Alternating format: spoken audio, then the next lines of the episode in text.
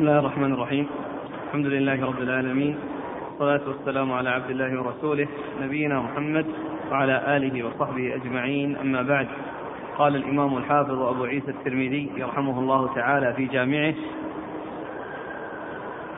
باب ما جاء في الرجل يسلم في الركعتين من الظهر والعصر. قال حدثنا الأنصاري قال حدثنا معن قال حدثنا مالك عن أيوب بن أبي تميمة وهو أيوب السختياني عن محمد بن سيرين عن أبي هريرة رضي الله عنه أن النبي صلى الله عليه وآله وسلم انصرف من اثنتين فقال له ذو اليدين: أقصرت الصلاة أم نسيت يا رسول الله؟ فقال رسول الله صلى الله عليه وسلم: أصدق ذو اليدين؟ فقال الناس: نعم. فقام رسول الله صلى الله عليه وسلم فصلى اثنتين أخريين ثم سلم، ثم كبر فسجد مثل سجوده أو أطول، ثم كبر فرفع ثم سجد مثل سجوده أو أطول. قال أبو عيسى: وفي الباب عن عمران بن حصين وابن عمر وذي اليدين رضي الله عنهم. قال أبو عيسى: وحديث أبي هريرة حديث حسن صحيح، واختلف أهل العلم في هذا الحديث، فقال بعض أهل الكوفة: إذا تكلم في الصلاة ناسيا أو جاهلا أو ما كان فإنه يعيد الصلاة، واعتلوا بأن هذا الحديث كان قبل تحريم الكلام في الصلاة. قال: وأما الشافعي فرأى هذا حديثا صحيحا فقال به، وقال: هذا أصح من الحديث الذي روي عن النبي صلى الله عليه وسلم في الصائم إذا أكل ناسيا فإنه لا يقضي، وإنما هو رزق رزقه الله. قال الشافعي: وفرقوا هؤلاء بين العمد والنسيان وفرقوا هؤلاء بين العمد والنسيان في أكل الصائم بحديث أبي هريرة. وقال أحمد في حديث أبي هريرة: إن تكلم الإمام في شيء من صلاته وهو يرى أنه قد أكملها ثم علم أنه لم يكملها يتم صلاته، ومن تكلم خلف الإمام وهو يعلم أن عليه بقية من الصلاة فعليه أن يستقبلها. واحتج بأن الفرائض كانت تزاد وتنقص على عهد رسول الله صلى الله عليه وسلم، فإنما تكلم ذو اليدين وهو على يقين من صلاته أنها تمت، وليس هكذا اليوم. ليس لأحد أن يتكلم على معنى ما تكلم ذو اليدين، لأن الفرائض اليوم لا يزاد فيها ولا ينقص. قال أحمد: نحو من هذا الكلام. وقال إسحاق: نحو قول أحمد في هذا الباب. بسم الله الرحمن الرحيم. الحمد لله رب العالمين، وصلى الله وسلم وبارك على عبده ورسوله نبينا محمد وعلى آله وصحبه أجمعين، أما بعد. فيقول أبو عيسى الترمذي رحمه الله في جامعه: باب في من سلم في الرجل يسلم في الركعتين من الظهر والعصر. باب في الرجل يسلم في الركعتين من الظهر والعصر. ذكر الرجل هنا كما هو معلوم لا مفهوم له، فإن الأحكام يتساوى فيها الرجال والنساء، إلا إذا جاء شيء يخص الرجال فإن الحكم يخص، أو النساء فإن الحكم يخص، وحيث لا نص على تخصيص هؤلاء وهؤلاء فإن الأصل هو التساوي بين الرجال والنساء في الأحكام. وهذه الترجمة معقودة لكون الإنسان يسلم ناسيا، أن ظنا أنه قد أكمل صلاته وقد بقي عليه شيء منها، فإنه يأتي بما بقي ويسجد لسهوه بعد السلام، وذلك لأن هذا الفعل فيه زيادة، وهو السلام الذي حصل فيه أثناء الصلاة.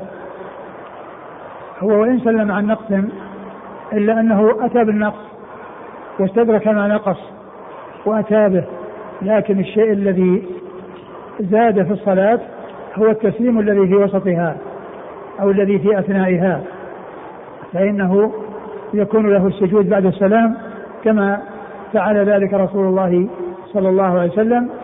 وهذا أوضح في الدلالة من الحديث الذي مر أن الرسول صلى الله عليه وسلم صلى خمسا ولما سلم سألوه فسجد بعدما سلم، لأن ذلك السجود بعد أن سلم وقد صلى خمسا وكانوا يظنون أن الصلاة تزيد فيها كان شيئا لا بد منه لأن الصلاة قد انتهى منها وقد حصل السلام وبقي ماذا يعمل من أجل هذه الزيادة وهذا النسيان فكان السجود بعد السلام.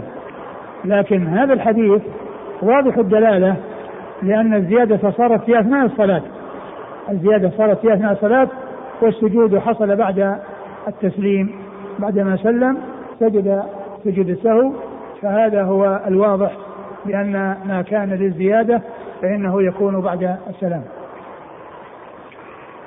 وأورد أبو عيسى حديث أبي هريرة في قصة المشهور بذي اليدين أو حديث اليدين أو قصة ذي اليدين وذلك أن النبي صلى الله عليه وسلم صلى الظهر والعصر ولما سلم من اثنتين الناس ظنوا أن هناك نسخ وأن الصلاة بدل ما كانت أربع أصبحت اثنتين وقد فهم الناس ذلك والزمن زمن تشريع فلم يسبحوا بالرسول صلى الله عليه وسلم لأنهم خشوا أن يكون هذا تشريع. ولما سلم الرسول صلى الله عليه وسلم وقام إلى خشبة معروضة في المسجد واستند عليها قال ذو اليدين يا رسول الله قصر الصلاة أم نسيت يعني واحدة من ثنتين إما أنك قد حصل تشريع وأن الصلاة قصرت وصارت بدل أربع اثنتين بدل أربع أو أنك نسيت. فالرسول صلى الله عليه وسلم أخبر بأنه لم ينسى ولم تقصر يعني على حسب علمه والحديث هنا فيه اختصار. فالرسول صلى الله عليه وسلم التفت إلى الحاضرين وفيهم أبو بكر وعمر فقال أكما يقول ذو اليدين قالوا نعم أكما يقول ذو اليدين قالوا نعم يعني أنه حصل نقص في الصلاة وأنه حصل نسيان ما دام أنه ما في تشريع ما دام أنه لم يحصل تشريع فإنه قد حصل النسيان. فقام النبي عليه الصلاة والسلام وأتى بالركعتين الباقيتين وسلم ثم سجد بعد السلام وهذا السجود من أجل التسليم الذي حصل في أثناء الصلاة.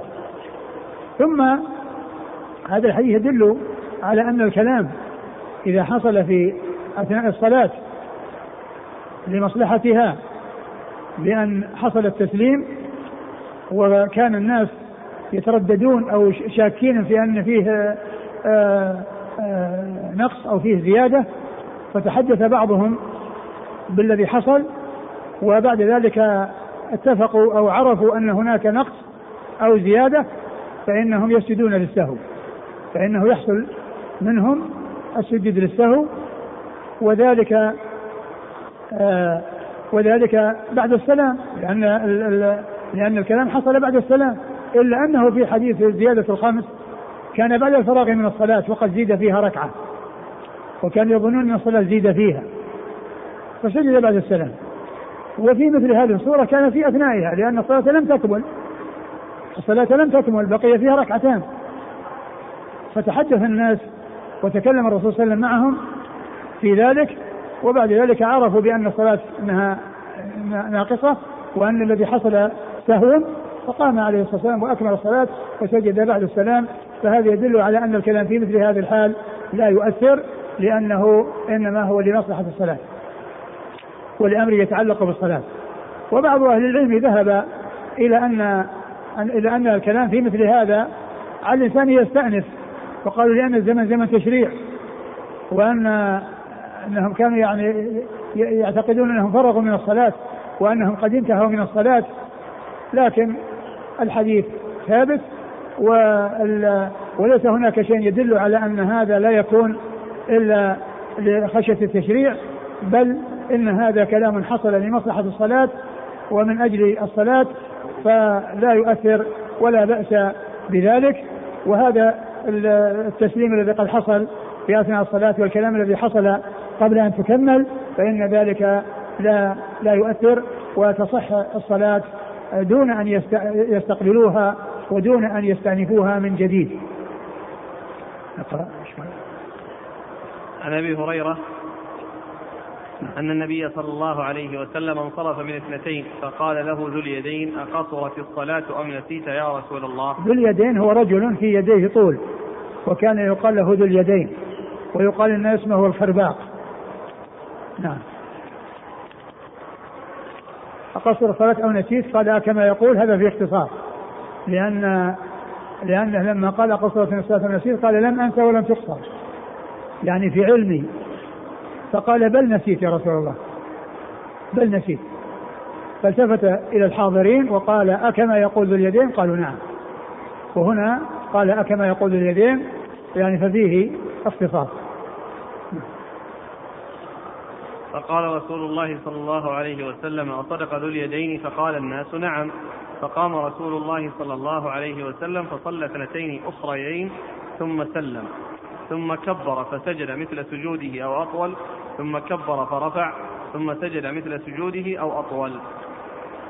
نعم. وهذا الحديث متفق على صحته، وهو مشهور بحديث اليدين، وهو يدل على أن الإنسان لو سلم في أثناء صلاته وتكلم من أجل مصلحتها ومن أجل الصلاة ومن أجل شيء يتعلق بالصلاة للوصول إلى أن هناك خطأ وما في خطأ، هناك سهو وما في سهو، فإنه تكمل الصلاة ويتابعها بعد السلام. ولهذا ذكر بعض العلماء التنظير بين هذا الحديث وبين الحديث الذي فيه أن من أكل ناسيا أو يعني فليتم صومه، من, من أكل وهو صائم ناسيا فإنما فإنه يتم صومه، فإن الله تعالى أطعمه، ولم يكن ذلك الذي حصل منه نسيانا مبطلا لصيامه، ويعني مقتضيا ومقتضيا أن يعني يقضيه وأن يأتي بصيام بدله، وإنما دل على أن صيامه قد قد أجزأه وأن صيامه صحيح. فكذلك هذا الكلام الذي حصل في أثناء الصلاة وهذا السهو الذي حصل في أثناء الصلاة لا يؤثر، فإنه يتمها ولا يستأنف الصلاة من أولها.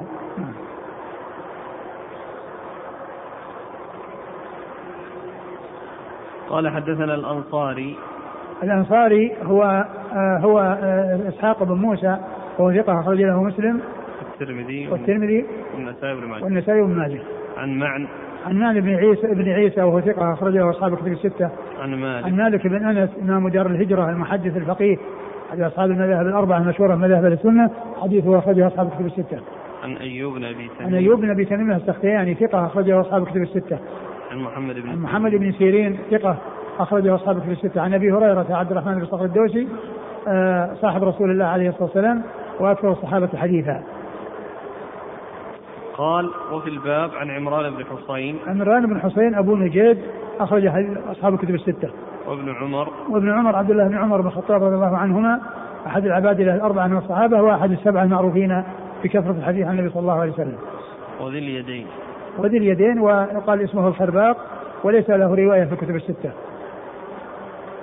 قال أبو عيسى حديث أبي هريرة حديث حسن صحيح، واختلف أهل العلم في هذا الحديث، فقال بعض أهل الكوفة إذا تكلم في الصلاة ناسيا أو جاهلا أو ما كان فإنه يعيد الصلاة، واعتلوا بأن هذا الحديث كان قبل تحريم الكلام في الصلاة.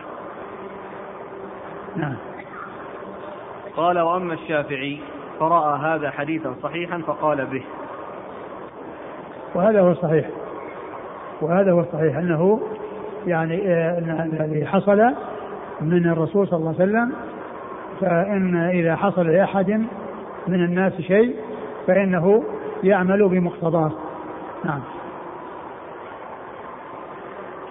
والشافعي محمد بن إدريس الشافعي الإمام المحدث الفقيه أحد أصحاب المذاهب الأربعة المشهورة مذاهب السنة، وحديث أخرجه البخاري تعليقا وأصحاب السنة. قال هذا أصح من الحديث الذي روي عن النبي صلى الله عليه وسلم في الصائم إذا أكل, إذا أكل ناسيا فإنه لا يقضي وإنما هو رزق رزقه الله. قال الشافعي وفرقوا هؤلاء بين العمد والنسيان في أكل الصائم بحديث أبي هريرة. وفرقوا هؤلاء بين العمد والنسيان في أكل الصائم بحديث أبي هريرة. نعم. يحتج على الكوفيين. نعم. وقال وفرقوا هؤلاء، هذا فيه جمع بين الضمير وبين الاسم، وبين الظاهر، يعني لأن يعني الأصل وفرق هؤلاء وفرق هؤلاء، لكن يعني هناك فيه لغة أنه يجمع بين الواو وبين الفاعل، يجمع بين الواو وبين الفاعل إذا كان جمعا. ومن أمثلته في القرآن قول الله عز وجل وأسروا النجوى, النجوى الذين ظلموا، وأسروا النجوى الذين ظلموا. وفي الحديث يتعاقبون فيكم ملائكة، يتعاقبون فيكم ملائكة بالليل وملائكة من النهار، والمثل المشهور أكلوني البراغيث هو من هذا القبيل. نعم. وقال أحمد في هذا في حديث أبي هريرة إن تكلم الإمام في شيء من صلاته وهو يرى أنه قد أكملها ثم علم أنه لم يكملها يتم صلاته، ومن تكلم خلف الإمام وهو يعلم أن عليه بقية من الصلاة فعليه أن يستقبلها. ومن تكلم خلف الإمام وهو يعلم أن عليه بقية من الصلاة. هذا كان الأول. قال قال الإمام أحمد إن تكلم الإمام في شيء من صلاته وهو يرى أنه قد أكملها ثم علم أنه لم يكملها يتم صلاته. نعم. و... ومن تكلم خلف الإمام وهو يعلم أن عليه بقية من الصلاة فعليه أن يستقبلها. هذا التفريق يعني بين الإمام وبين المأموم يعني ليس بواضح، بل الواضح هو كلام الشافعي الذي مر أن كل من المأموم إذا كان كلامه يعني مع الإمام أو يعني نبه الإمام على أمر يعني آآ آآ يحتاج إلى التنبيه بأن يكون خطأ، أو أنهم بعدما سلموا وكانوا مترددين أو بعضهم متردد فتكلم بعضهم مع بعض يعني عن كمال الصلاة أو نقصانها، ثم تبين لهم أن فيه نقصان أو فيه زيادة فإنه تكمل يكمل النقصان، وإذا كان فيه زيادة يسجد يسجد يعني بعد أن سلموا. فالقول الذي قاله الشافعي وهو العمل بما جاء في هذا الحديث سواء من جهة الإمام أو المأموم هذا هو الصحيح. نعم. واحتج بأن الفرائض كانت تزاد وتنقص على عهد رسول الله صلى الله عليه وسلم، فإنما تكلم ذو اليدين وهو على يقين من صلاته أنها تمت، ولا وليس هكذا اليوم. ليس لأحد أن يتكلم على معنى ما تكلم ذو اليدين، لأن الفرائض اليوم لا يزاد فيها ولا ينقص. قال أحمد نحوا من هذا الكلام، وقال إسحاق نحو قول أحمد في هذا الباب. يعني كما هو معلوم قد يكون هناك حاجة إلى الكلام من جهة أن أن أنهم كانوا مترددين وكانوا غير جازمين بأن فيه نقص، وبعضهم ولما تكلم بعضهم ما بعد تبين أن فيه زيادة أو تبين فيه نقصان، فإنه إن كان الزيادة يسجدون بعد السلام، وإن كان نقصا أتوا بالناقص وسجدوا بعد السلام لأنهم قد سلموا. نعم. الآن يقول فإنما تكلم ذو اليدين وهو على يقين إيه لأنه من صلاتي أنها تمت. أي نعم، على اعتبار أن أن أنه زمن زمن تشريع، فكانوا يظنون أنها آه أنها آه قصر الصلاة، و والصحابة الذين معه كانوا يعلمون ذلك وسكتوا، ولما سألهم الرسول قالوا نعم يعني حصل أن الصلاة ركعتين ما هي أربع، أنها ركعتين ما هي أربع. وذو اليدين يعني معلوم الزمن زمن تشريع، ولهذا سأل وقال إما أن حصل نقصان أو أن حصل سهو. سؤال هذا يدل على أنه عنده يقين لما سلم ولا شك؟ لا، عنده شك من ناحية هذا هل الصلاة كملت أو أن فيه أو أن فيه سهو. عبارة المنقولة يقول و وإنما تكلم ذو اليدين وهو على يقين من صلاته أنها تمت، على صلاته أنها تمت إن كان قصر، وأما إن كان في قصر ما أدري. وسلم الآن ويسأل النبي صلى الله عليه وسلم يقول أنا قصر الصلاة، بس هم لعلهم أرادوا هذا أنه يعني كان زمن زمن تشريع، وأنهم يعني تابعوه على اعتبار في قصر. هذه الحالة لو وقعت الآن الإمام المأموم سبح للإمام ما ما استجاب، سلم الإمام من ركعتين، إذن على المأموم أن يقوم يكمل. لا يعني إذا سلم الإمام إذا سلم الإمام يعني إذا كان سبح به واحد ما ما ما يعمل به، لأنه يعني قد يكون مثله لأنه ليس هذا أولى من هذا، قد يكون هو أولى منه، لكن إذا تبه به عدد فإنه يترك الشيء الذي يعني هذا إلى قولهم. لا هو يحصل أن بعض الأئمة الله يهديهم يجزم على رأيه.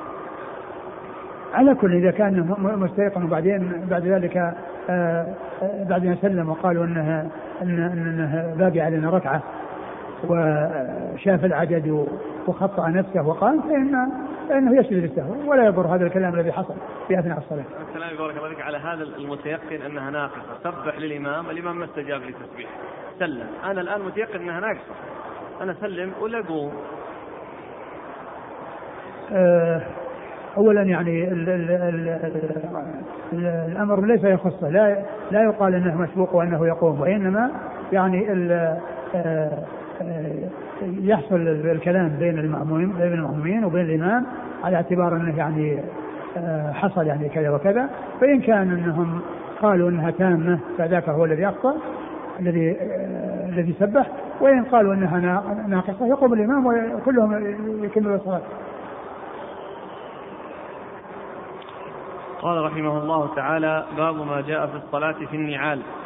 قال: حدثنا علي بن حجر قال حدثنا إسماعيل بن إبراهيم عن سعيد بن يزيد أبي مسلمة قال: قلت لأنس بن مالك رضي الله عنه: أكان رسول الله صلى الله عليه وآله وسلم يصلي في نعليه؟ قال: نعم. قال: وفي الباب عن عبد الله بن مسعود وعبد الله بن أبي حبيبة وعبد الله بن عمرو وعمرو بن حريث وشداد بن أوس وأوس الثقفي وأبي هريرة وعطاء رجل من بني شيبة رضي الله عنهم. قال أبو عيسى: حديث أنس حديث حسن صحيح، والعمل على هذا عند أهل العلم. مرد أبو عيسى باب صلاة في النعال، أي أنها جائزة وسائغة، ومن العلماء من قال إنها مستحبة إذا لوحظ فيها ما جاء من مخالفة اليهود ما جاء فيها من مخالفة اليهود و... والرسول صلى الله عليه وسلم جاء عنه في أحاديث أنه صلى بالنعلين، وكذلك صلى أصحابه معه كما في قصة صلاته بهم وعليه نعلاه وعليهم نعالهم. ثم إنه في أثناء الصلاة أخبر أخبره جبريل بأن فيها أذى أو قذى فخلعها، فخلع الناس تبعا له صلى الله عليه وسلم ووصل الصلاة واستمر بها، وأخبرهم بعد ذلك بأنه أخبر بأن فيها شيء فمن أجل خلعوا، وهم تابعوه على خلعه رضي الله تعالى عنهم وأرضاهم.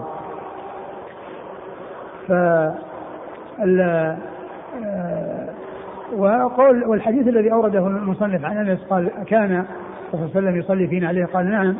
ليس المقصود بكان هنا الاستمرار، لأن كان لا تريد الاستمرار دائما، بل تأتي لحصول الشيء في الماضي أو يراد بها حصول الشيء في الماضي، وإن كان لم يتكرر، ولكن الغالب عليها أنها تكون الاستمرار.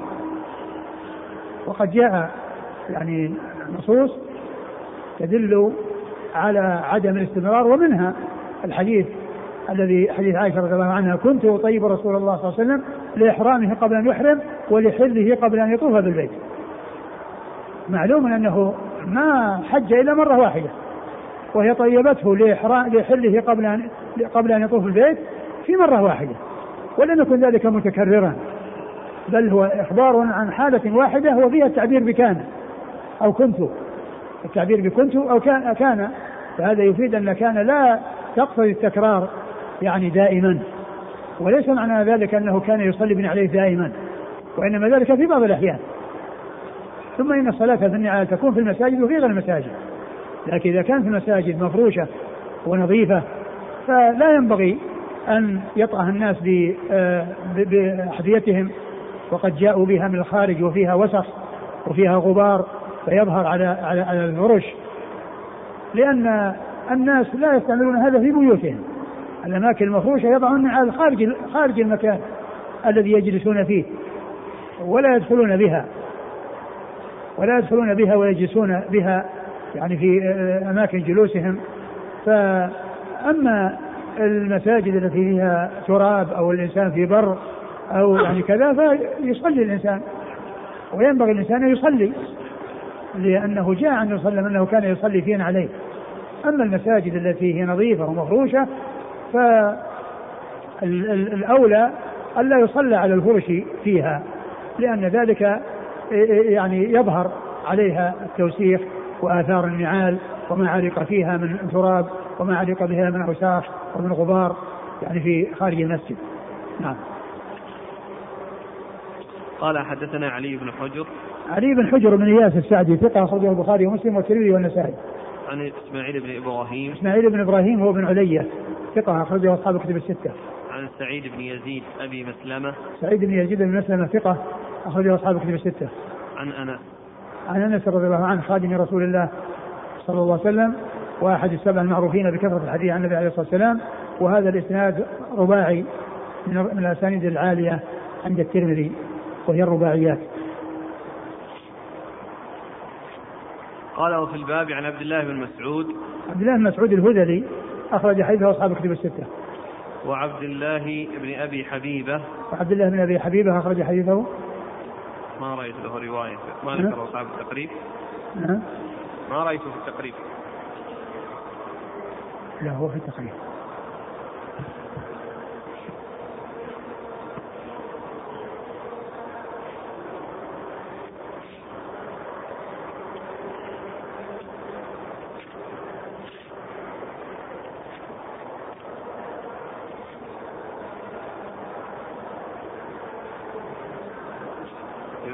إذا زاد بالأشبال وش نسوي فيه؟ هذه منزلاتها بالأشبال. عبد الله بن أبي حبيبة وضعه بين قوسين رمز له بدال. قال لكن أبو المختار الأسدي ثم قال موجود في الكنى دال.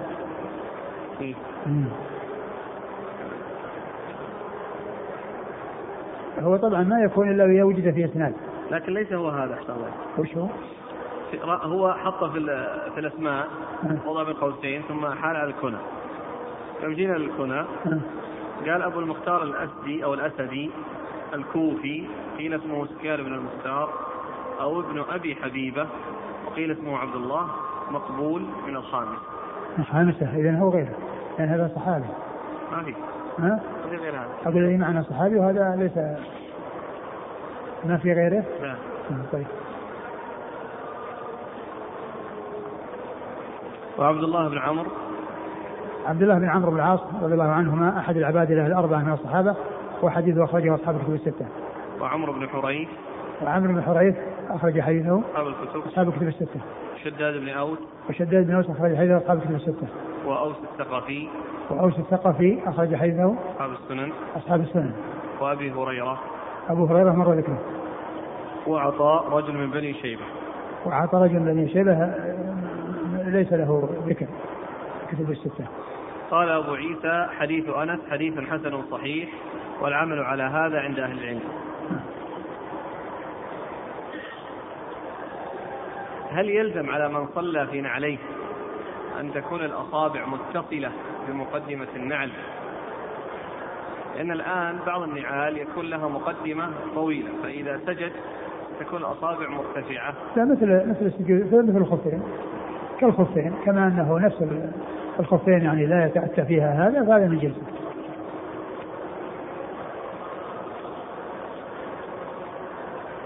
قال رحمه الله تعالى باب ما جاء في القنوت في صلاة الفجر.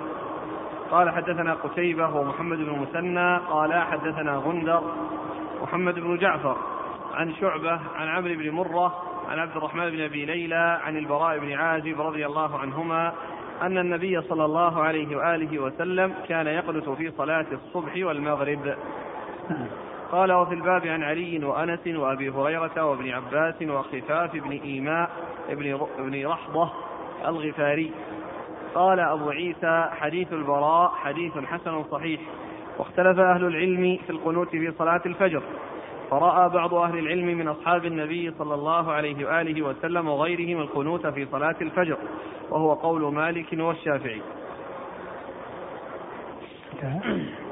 وقال أحمد وإسحاق لا يقنت في الفجر إلا عند نازلة تنزل بالمسلمين فإذا نزلت نازلة فللإمام أن يدعو لجيوش المسلمين. نعم.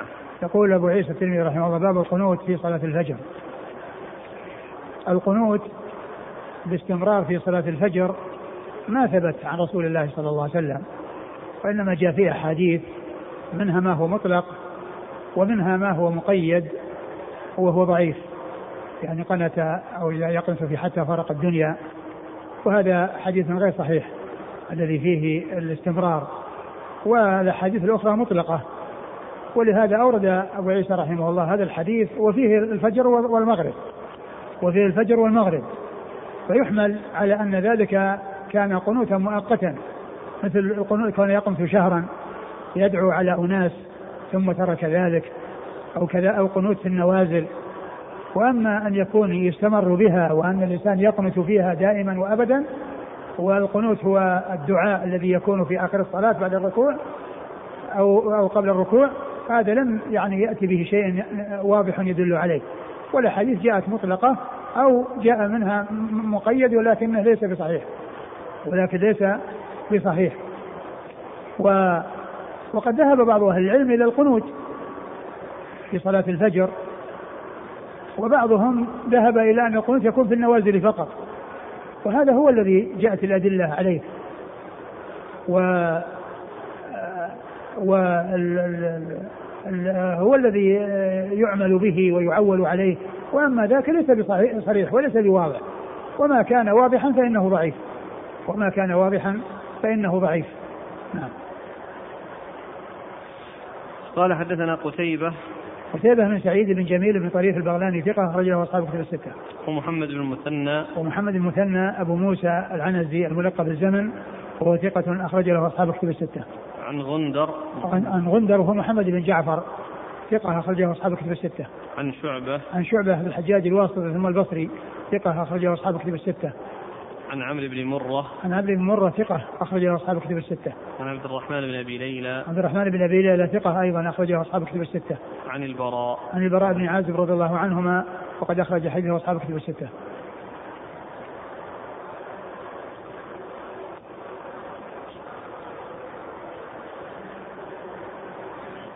قال وفي الباب عن علي علي بن أبي طالب أمير المؤمنين ورابع الخلفاء الراشدين الهادي المهديين صاحب المناقب الجمة والفضائل الكثيرة وحديثه عند أصحاب كتب الستة. وأنس وأنس بن مالك رضي الله عنه مر ذكره. وأبي هريرة وابن عباس وابن عباس وعبد الله بن عباس بن عبد المطلب ابن عم النبي صلى الله عليه وسلم, وأحد العباد الأربعة من الصحابة, وأحد السبعة المعروفين في كثرة الحديث عن النبي صلى الله عليه وسلم. وخفاف بن إيماء بن محضر وخفاف بن إيماء أخرج له البخاري مسلم ومسلم لا مسلم بس أخرجه مسلم.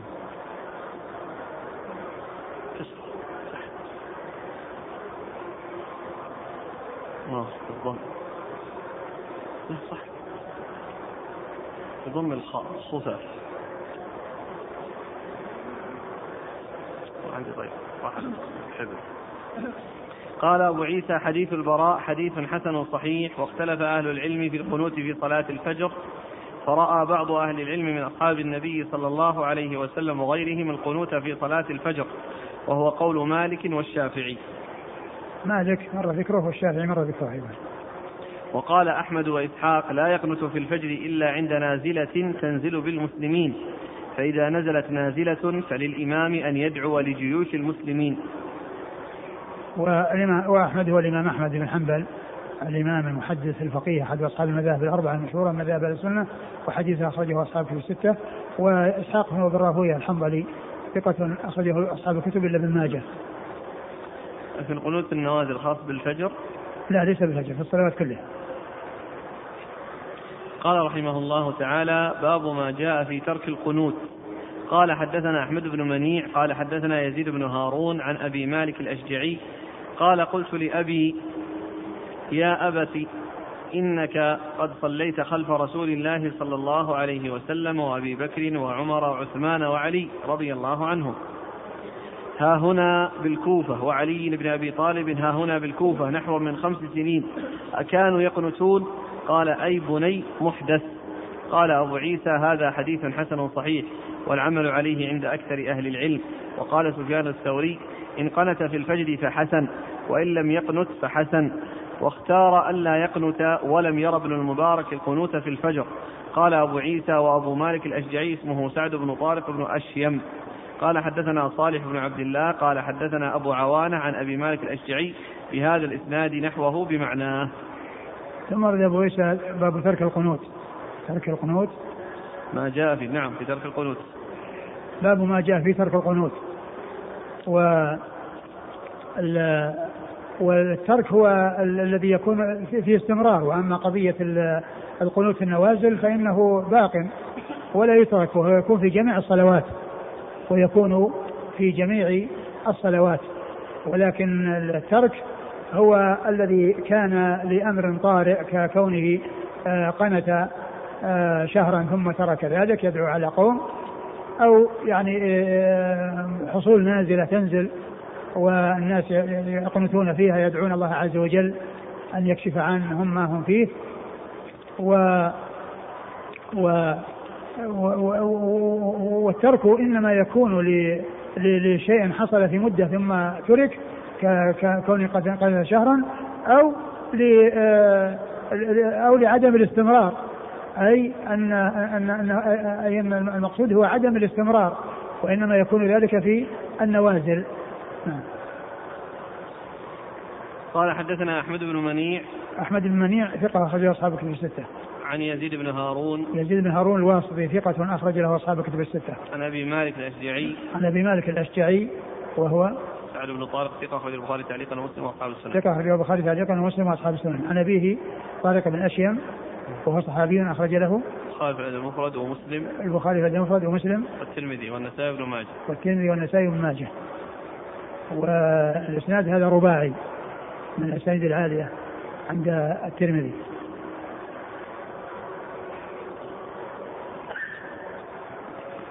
قال أبو عيسى هذا حديث حسن صحيح والعمل عليه عند أكثر أهل العلم. وقال سفيان الثوري إن قنت في الفجر فحسن, وإن لم يقنت فحسن, واختار أن لا يقن أن لا يقنت ولم يرى, يعني رجح عدم القنوت. نعم. ولم يرى ابن المبارك القنوت في الفجر. نعم. قال أبو عيسى وأبو مالك الأشجعي. ابن المبارك وعبد الله بن مبارك المروزي ثقة أخرجه أصحاب كتب الستة. قال أبو عيسى وابن وأبو مالك الأشجعي اسمه سعد بن طارق بن أشيم. نعم. قال حدثنا صالح بن عبد الله. صالح بن عبد الله ثقة أخرج له الترمذي. الترمذي. عن أبي عوانة. أبي عوانة مح... أبو عوانة الوضاح. الوضاح الوضاح بن عبد الله اليشكري ثقة أخرجه أصحاب كتب الستة. عن أبي مالك الأشجعي بهذا الإسناد نحوه بمعناه. نعم. لما سأله ابنه قال أي بني محدث فعليه, هل يمكن القول بأن الاستمرار على القنوت في صلاة الفجر بدعة؟ يعني هذا الكلام كلام ذلك الصحابي يدل على أنه بدعة. نعم.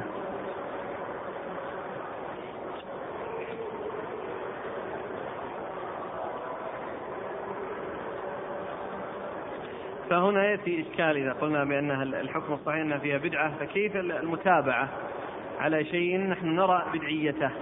لا, هو الإنسان الإنسان يعني يتابع في الصلاة في مسائل الخلاف.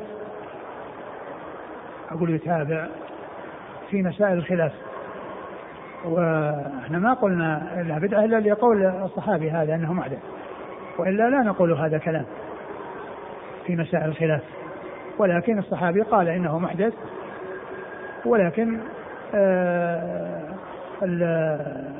المتابعة لا بد منها, ما ينفصل الإنسان ما ينفصل الإنسان عنه, أو أو ولا يترك الصلاة وراء من يقنت, لا ينفصل عنه إذا قنت, ولا يترك الصلاة وراء من لا يقنت. الإنسان لو يرى أن هذا غير سائغ, أو يرى أنه يعني من الأمور المبتدعة في رأيه, وغيره يرى أنه من الأمور السائغة, ليس له أن يترك الصلاة وراء من يحصل منه ذلك.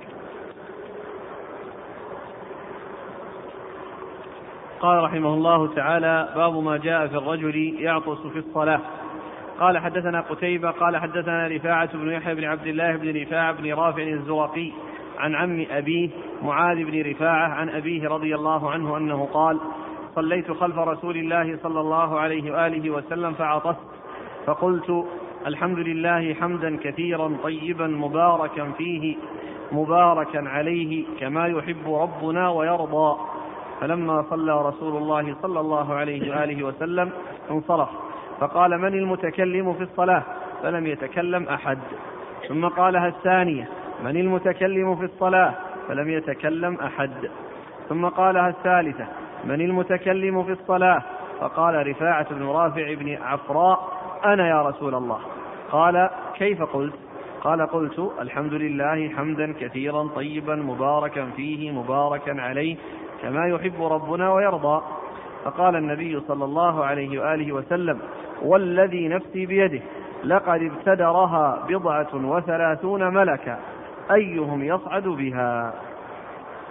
قال: وفي الباب عن أنس ووائل بن حجر وعامر بن ربيعة رضي الله عنهم.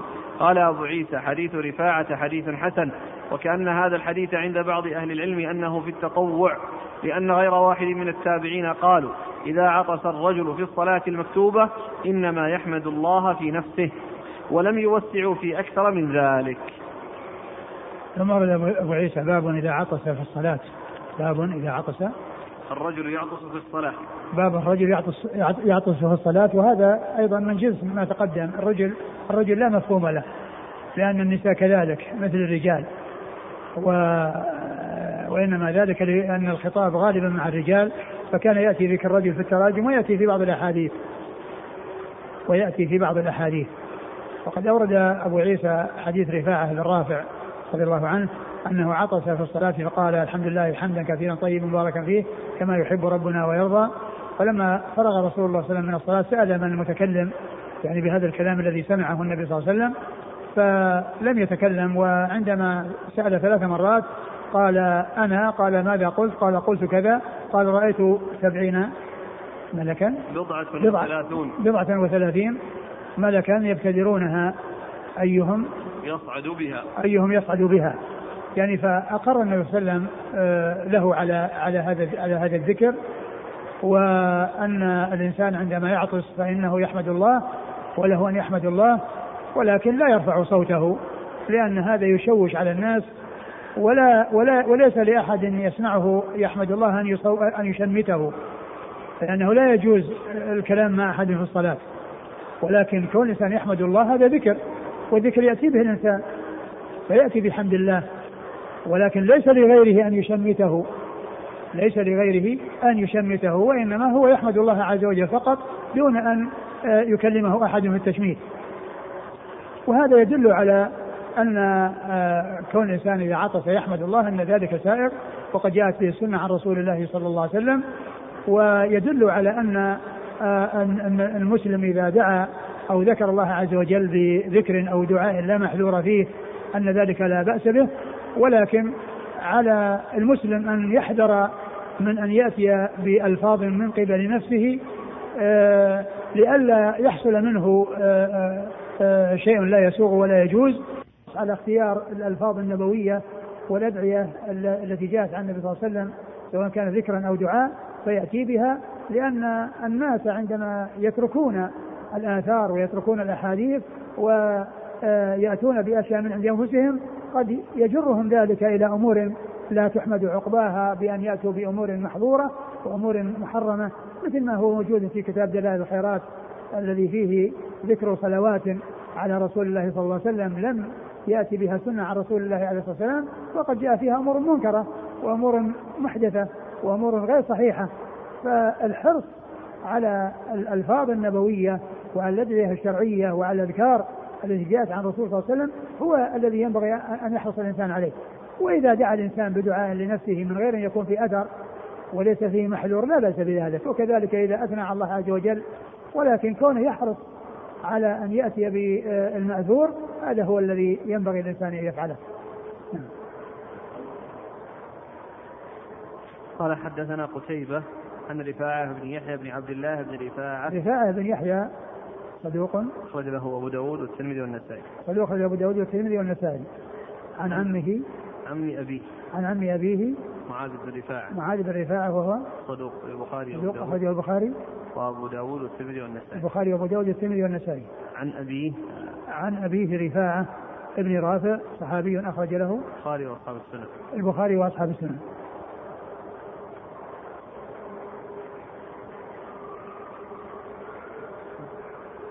ضعيف. قتيبة عن رفاعة عن عم أبيه أربعة عن أربعة أي رباعي قال صليت خلف رسول الله صلى الله عليه وسلم فعطست. صليت خلف رسول الله آه. يعني هذا غالبا يكون في فرق هذا غالبا أنه يكون في فرق فعطست فقلت الحمد لله حمدا كثيرا طيبا مباركا فيه مباركا عليه. نعم. وش المراد؟ يعني أنه فيه بركة وأن الله تعالى فيه بركة. مباركا فيه مبارك عليه. في فرق بينهن؟ مباركا فيه مباركا عليه. إيه. ها؟ نعم. ما أدري إيش الفرق بينهم. كما يحب ربنا ويرضى. فلما صلى رسول الله عليه وسلم انصرف فقال من المتكلم في الصلاة فلم يتكلم أحد. ثم قالها الثانية من المتكلم في الصلاة فلم يتكلم أحد. ثم قالها الثالثة من المتكلم في الصلاة فقال رفاعة بن رافع ابن عفراء. نعم. فقال رفاعة بن رافع ابن عفراء. أنا بالعفراء هذا قال إنه يعني إن هذا وهم وأنه ليس فيه يعني ليس رفاعة بن رافع بن عفراء. نعم. وأما الشيخ أحمد شاكر ذكر أمه غير هذه. نعم.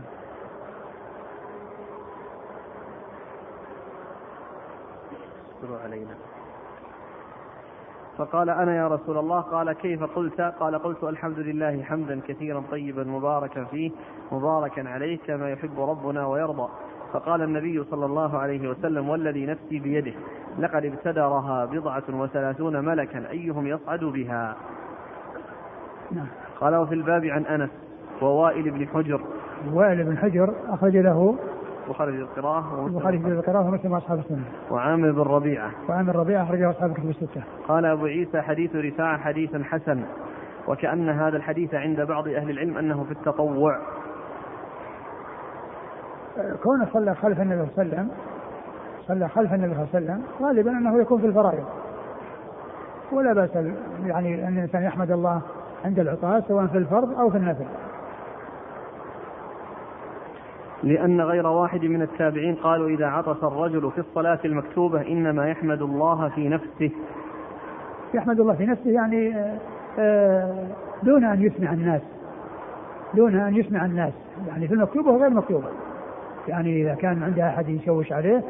أما إذا كان ما عنده أحد ويعني جهر به وإنما هو يتنفل. أما إذا كان بين الناس وبين المأمومين فلا يرفع صوته بشيء يشوش عليهم ويحمد الله عز وجل آآ آآ بينه وبين نفسه يعني ليس يحمده في نفسه إنه يعني ما يذكر وإنما هو حديث نفس ويفكر في ذلك تفكير وإنما سرا المقصود بذلك سرا لأن الذكر لا يكون إلا باللسان.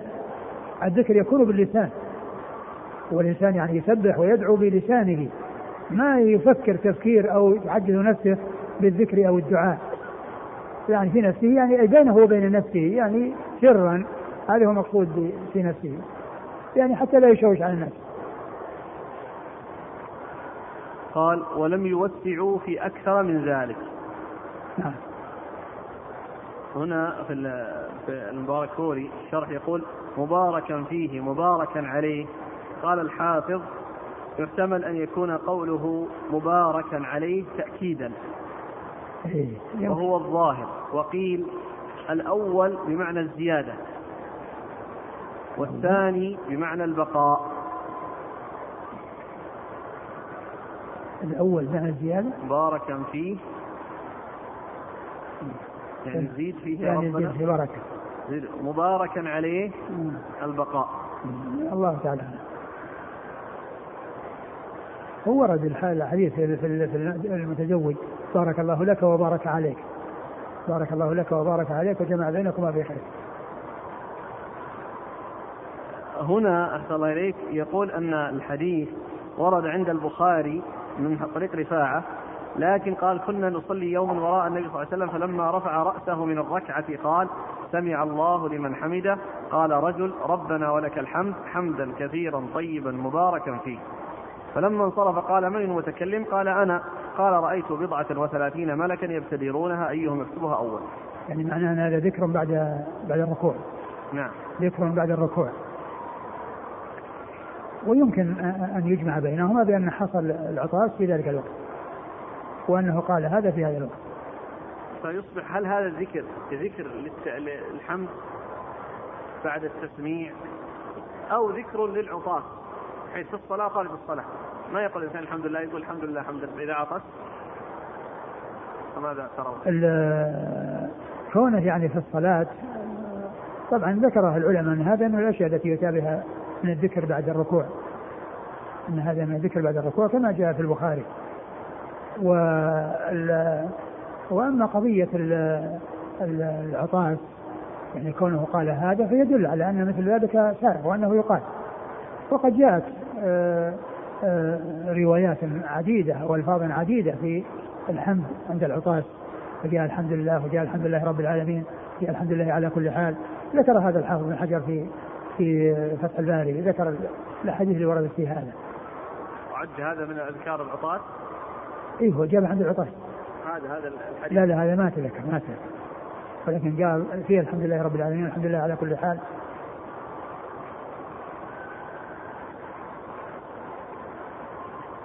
قال رحمه الله تعالى: باب ما جاء في نسخ الكلام في الصلاة. قال حدثنا أحمد بن منيع قال حدثنا هشيم قال أخبرنا إسماعيل بن أبي خالد عن الحارث بن شبيل عن أبي عمرو الشيباني عن زيد بن أرقم رضي الله عنه أنه قال: كنا نتكلم خلف رسول الله صلى الله عليه وآله وسلم في الصلاة، يكلم الرجل منا صاحبه إلى جنبه حتى نزلت: وقوموا لله قانتين، فأمرنا بالسكوت ونهينا عن الكلام. قال: وفي الباب عن ابن مسعود ومعاوية بن الحكم رضي الله عنهما. قال أبو عيسى: حديث زيد بن أرقم حديث حسن صحيح، والعمل عليه عند أكثر أهل العلم. قالوا: إذا تكلم الرجل عامدا في الصلاة أو ناسيا عاد الصلاة، وهو قول سفيان الثوري وابن المبارك وأهل الكوفة. وقال بعضهم: إذا تكلم عامدا في الصلاة أعاد الصلاة، وإن كان ناسيا أو جاهلا أجزأه، وبه يقول الشافعي. كما ورد أبو عيسى باب نسخ الكلام في الصلاة. قبل ذلك كانوا يتحدثون في الصلاة كما جاء في حديث زيد بن أرقم، يحدث الرجل صاحبه إلى جنبه.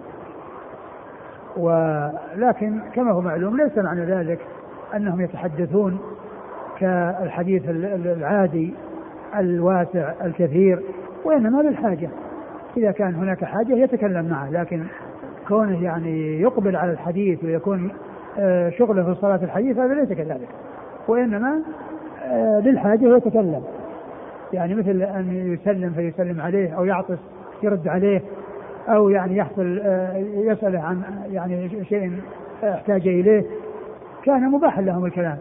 فلما نزل قول الله عز وجل: وقوموا لله قانتين، قالوا: أمرنا بالسكوت ونهينا نهينا عن الكلام. أمرنا بالسكوت ونهينا عن الكلام، يعني معناها أنهم يقومون لله قانتين ساكتين لا يتكلمون، مقبلين على صلاتهم مشتغلين في صلاتهم، لا يكلم بعضهم بعضا. والكلام في الصلاة بعدما حصل نسخ الكلام في الصلاة ما كان تعمدا، ما كان الإنسان متعمدا فإنه يبطل صلاته، وإذا كان غير متعمد ولكنه كان ناسيا فإنه لا يبطل الصلاة، لا يبطل الصلاة. كون ناسيا أو جاهلا فإنه لا يبطل الصلاة، وإنما إذا كان متعمدا. نعم. قال حدثنا أحمد بن منيع عن هشيم. أحمد بن منيع مر ذكره، وهشيم بن بشير واصف بثقة أخرج له أصحاب كتب الستة. عن إسماعيل بن أبي خالد. إسماعيل بن أبي خالد ثقة أخرج له أصحاب كتب الستة. عن الحارث بن شبيل. الحارث بن شبيل هو ثقة أخرج له أصحاب الكتب إلا ابن ماجه. ثقة أخرج له أصحاب كتب الستة إلا ابن ماجه. عن أبي عمرو الشيباني. عن أبي عمرو الشيباني ثقة أخرج له أصحاب الكتب الستة. عن زيد بن أرقم. زيد بن أرقم رضي الله عنه أخرج حديثه أصحاب كتب الستة. قال: وفي الباب عن ابن مسعود مر ذكره، ومعاوية بن الحكم. معاوية بن الحكم هو أخرج له البخاري في القراءة ومسلم وأبو داود والنسائي. البخاري في القراءة ومسلم وأبو داود والنسائي. قال أبو عيسى: حديث زيد بن أرقم حديث حسن صحيح، والعمل عليه عند أكثر أهل العلم. قالوا: إذا تكلم الرجل عامدا في الصلاة أو ناسيا أعاد الصلاة، وهو قول سفيان الثوري وابن المبارك وأهل الكوفة. سفيان الثوري مرة هو سفيان بن سعيد المسروق الثوري ثقة أخرجه أصحاب الكتب الستة، وابن المبارك وعبد الله بن مره مروزي ثقة أخرجه أصحاب الكتب الستة. وقال بعضهم إذا تكلم عامدا في الصلاة أعاد الصلاة وإن كان ناسيا أو جاهلا أجزأه، وبه يقول الشافعي.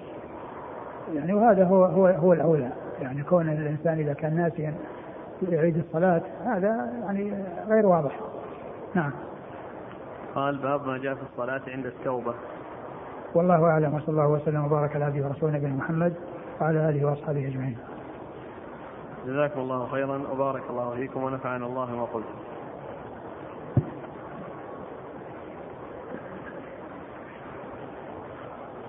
اللهم كل ما أشهد يا سيدي.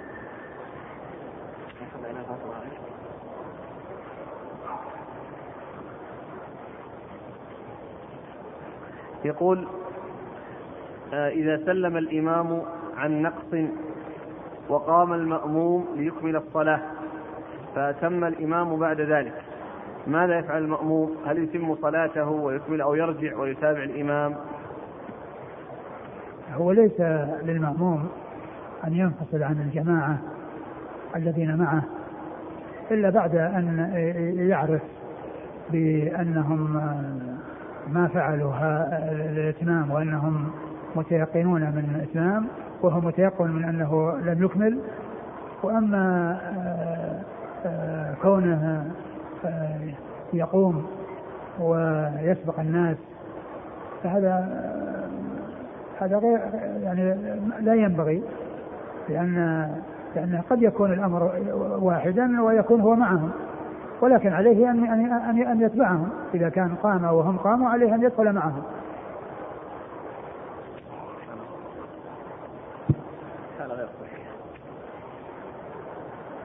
يقول هل على من تكلم سهوا سجدتي السهو؟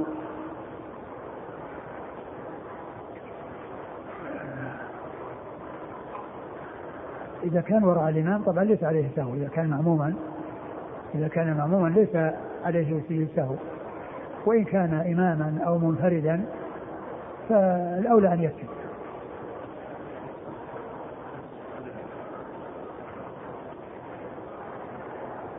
يقول إذا سلم الإمام من نقص ولم يخبر إلا بعد مضي ثلث ساعة أو لم يتذكر وقد خرج بعض المأمومين، هل تعاد الصلاة؟ نعم، يستأنفون الصلاة.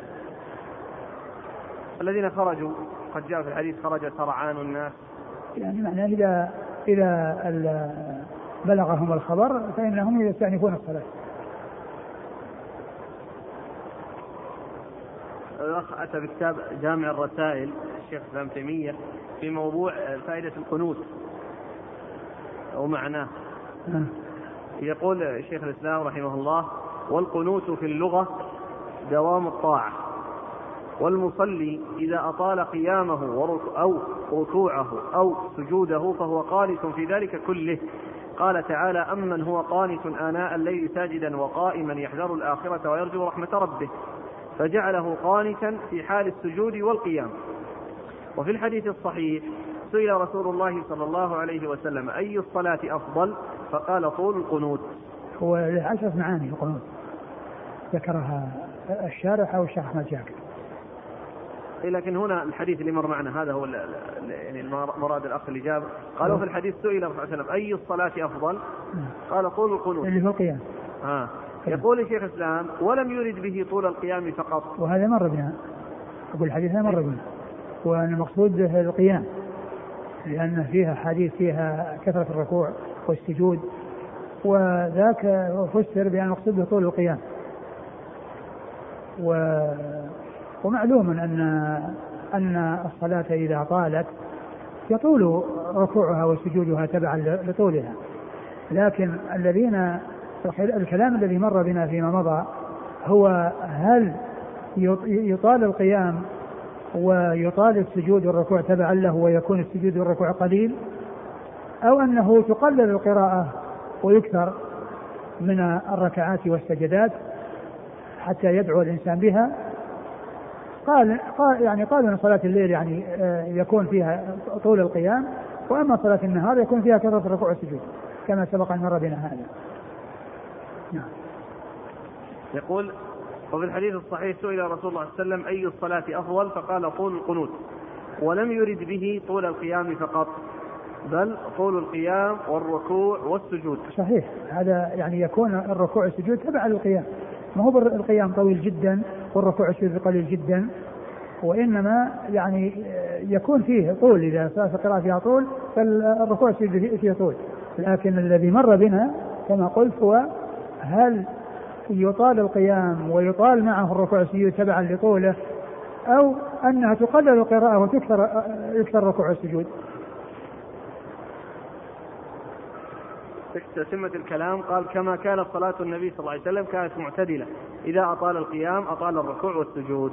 بس هذا ما ينافي الكلام ذاك الذي الذي راح، لأنه إذا طالت صلاة الليل عندما يطال فيها القيام سيطال فيها الركوع والسجود على حسبه، ولكن إذا صلاة النهار إذا أكثر فيها الركعات وقلل فيها القراءة قلت فيها القراءة يعني معناه يصير أن الركوع هو الذي والسجود هو الذي كان كثيرا متكررا متعددا.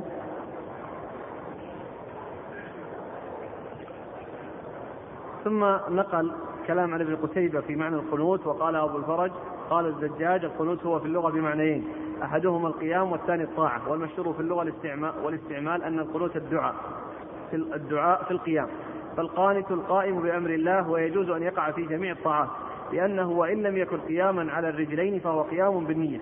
قلت: هذا ضعيف، لا يعرف في اللغة أن مجرد القيام يسمى قنوتا، والرجل يقوم ماشيا وقائما في أمور ولا يسمى قانتا، وفي الصلاة يسمى قانتا لكونه مطيعا عابدا، ولو قنت قاعدا ونائما سمي قانتا.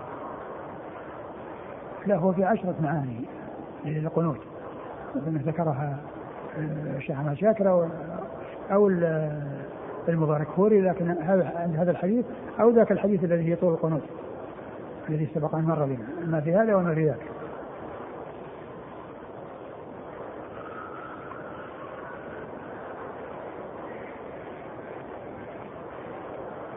ويرجح يقول القنوت هو بمعنى الطاعة. من هو؟ الشيخ الزاوي يقول: فلفظ القنوت في القرآن واللغة ليس مشهورا في هذا المعنى، بل ولا أريد به هذا المعنى، ولا هو أيضا مشترك، بل اللفظ بمعنى الطاعة أو الطاعة الدائمة، ولهذا يفسره المفسرون بذلك. وقد روي في ذلك حديث مرفوع رواه ابن أبي حاتم من النسخة المصرية التي يرويها منها التي يروي منها الترمذي وغيره من حديث ابن وهب قال: أخبرني عمرو بن الحارث أن دراج أبا السم حدث عن أبي الهيثم عن أبي سعيد الخدري عن رسول الله صلى الله عليه وسلم أنه قال: كل حرف في القرآن يذكر فيه القنوت فهو الطاعة. في سنده قال ضعفه الشيخ أحمد شاكر.